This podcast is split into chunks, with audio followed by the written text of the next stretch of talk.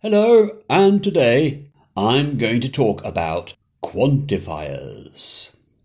Now, when we talk about quantifiers, we refer to those little words that we use, such as some and any, a little, a few, much, and many. In this episode, I'm just going to talk about some and any, and the other quantifiers I'll look at in a separate podcast.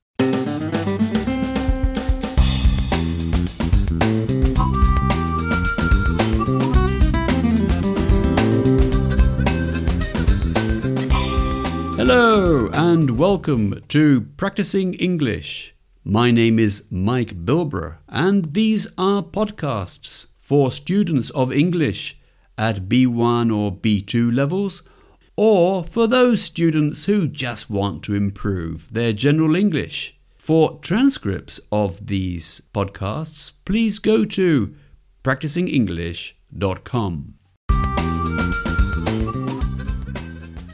Now, I think it's more useful if we think of some and any when we talk about plurals as just the plural of a or an.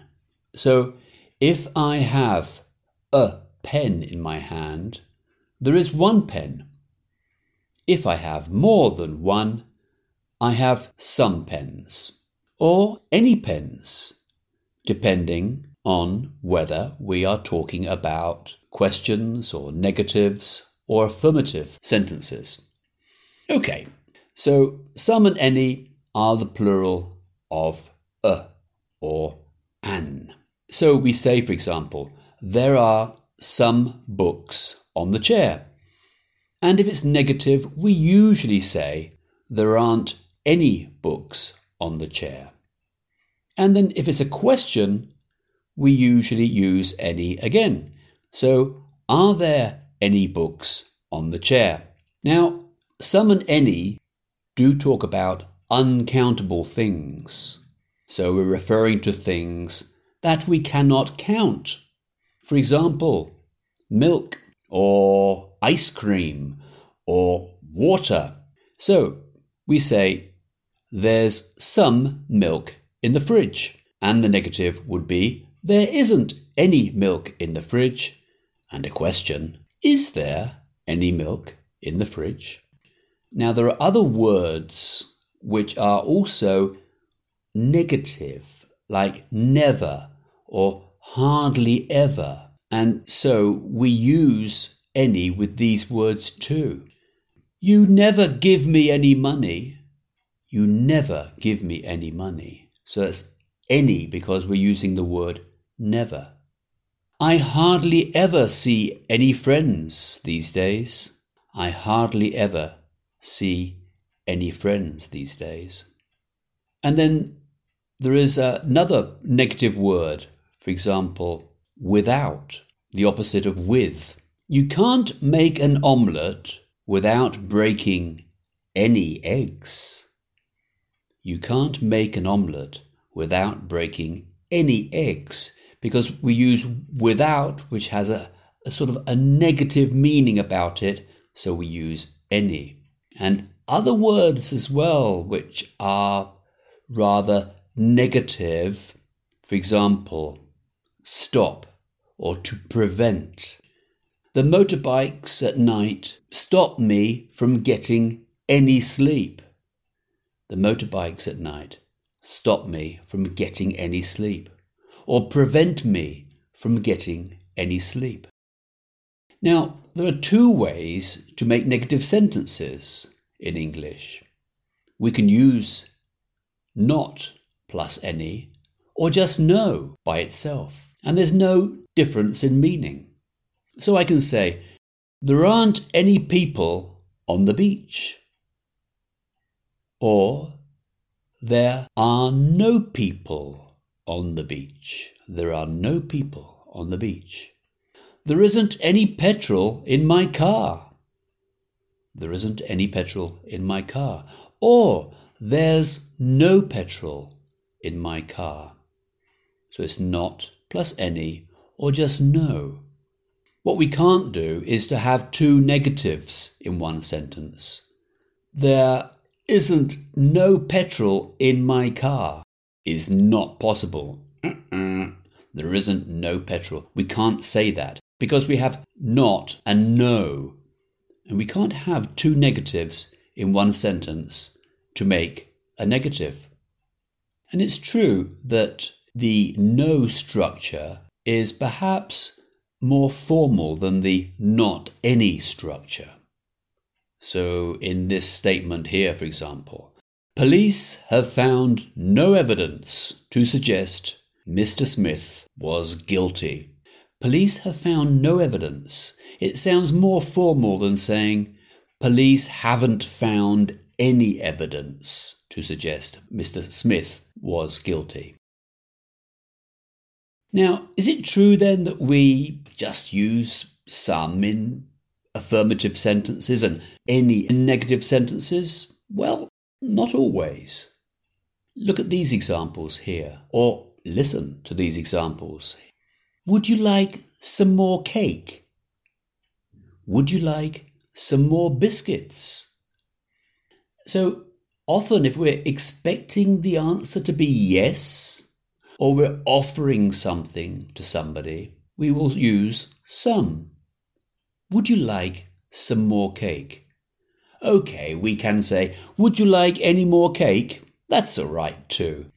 But we do usually say, Would you like some more cake?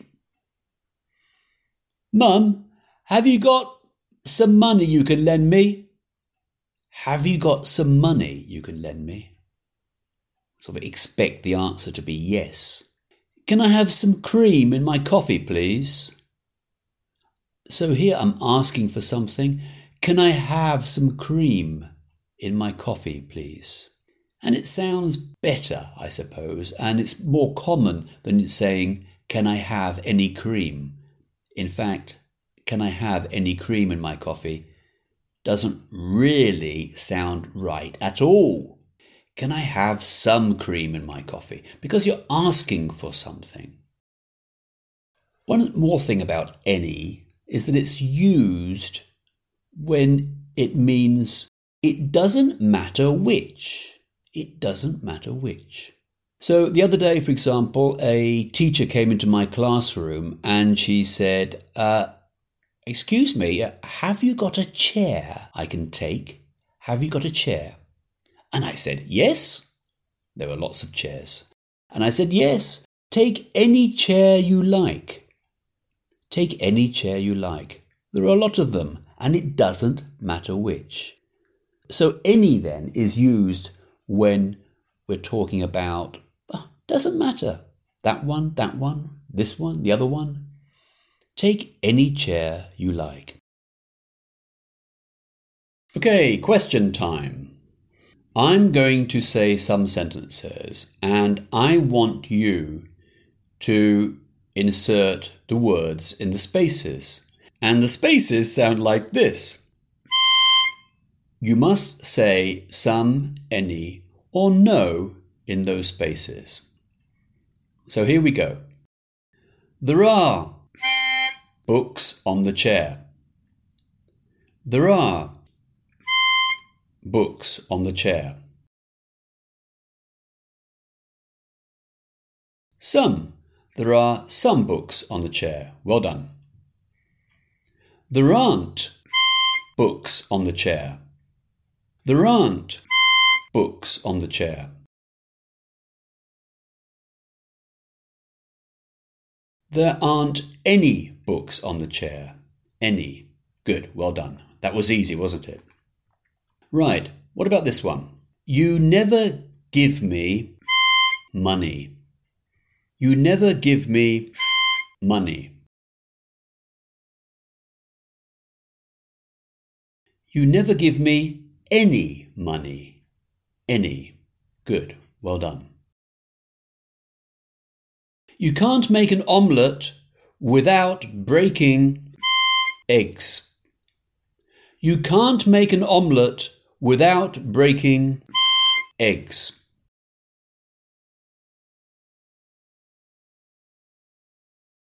Any. You can't make an omelette without breaking any eggs. Good. Well done. Um, what about this one? This is a negative sentence. There are people on the beach. There are people on the beach.